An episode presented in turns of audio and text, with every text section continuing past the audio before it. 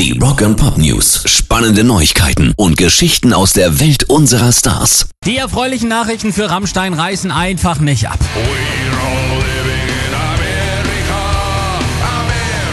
Nachdem Tillerman und Co. bereits das erfolgreichste Album des Jahres gelandet haben, führen sie nun auch die offiziellen deutschen Vinyl-Jahrescharts an.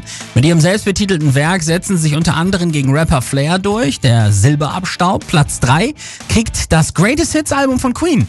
Und zwar durch den Bohemian Rhapsody Film. Dadurch gab es viel Aufwind. Der dazugehörige Soundtrack kommt auch noch auf Rang 13 und Queen belegen mit ihren Greatest Hits 2 auch noch Position 18. Insgesamt sehr, sehr starker Auftritt.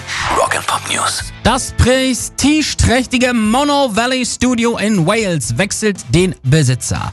Bands wie Led Zeppelin, Oasis oder Black Sabbath haben dort schon Platten aufgenommen.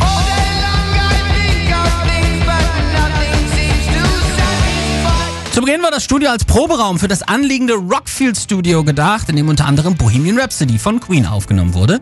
In den 80er Jahren gingen die beiden dann aber getrennte Wege und das Mono Valley arbeitete seitdem unabhängig. Bekannt wurde es durch das Cover von Oasis Supersonic.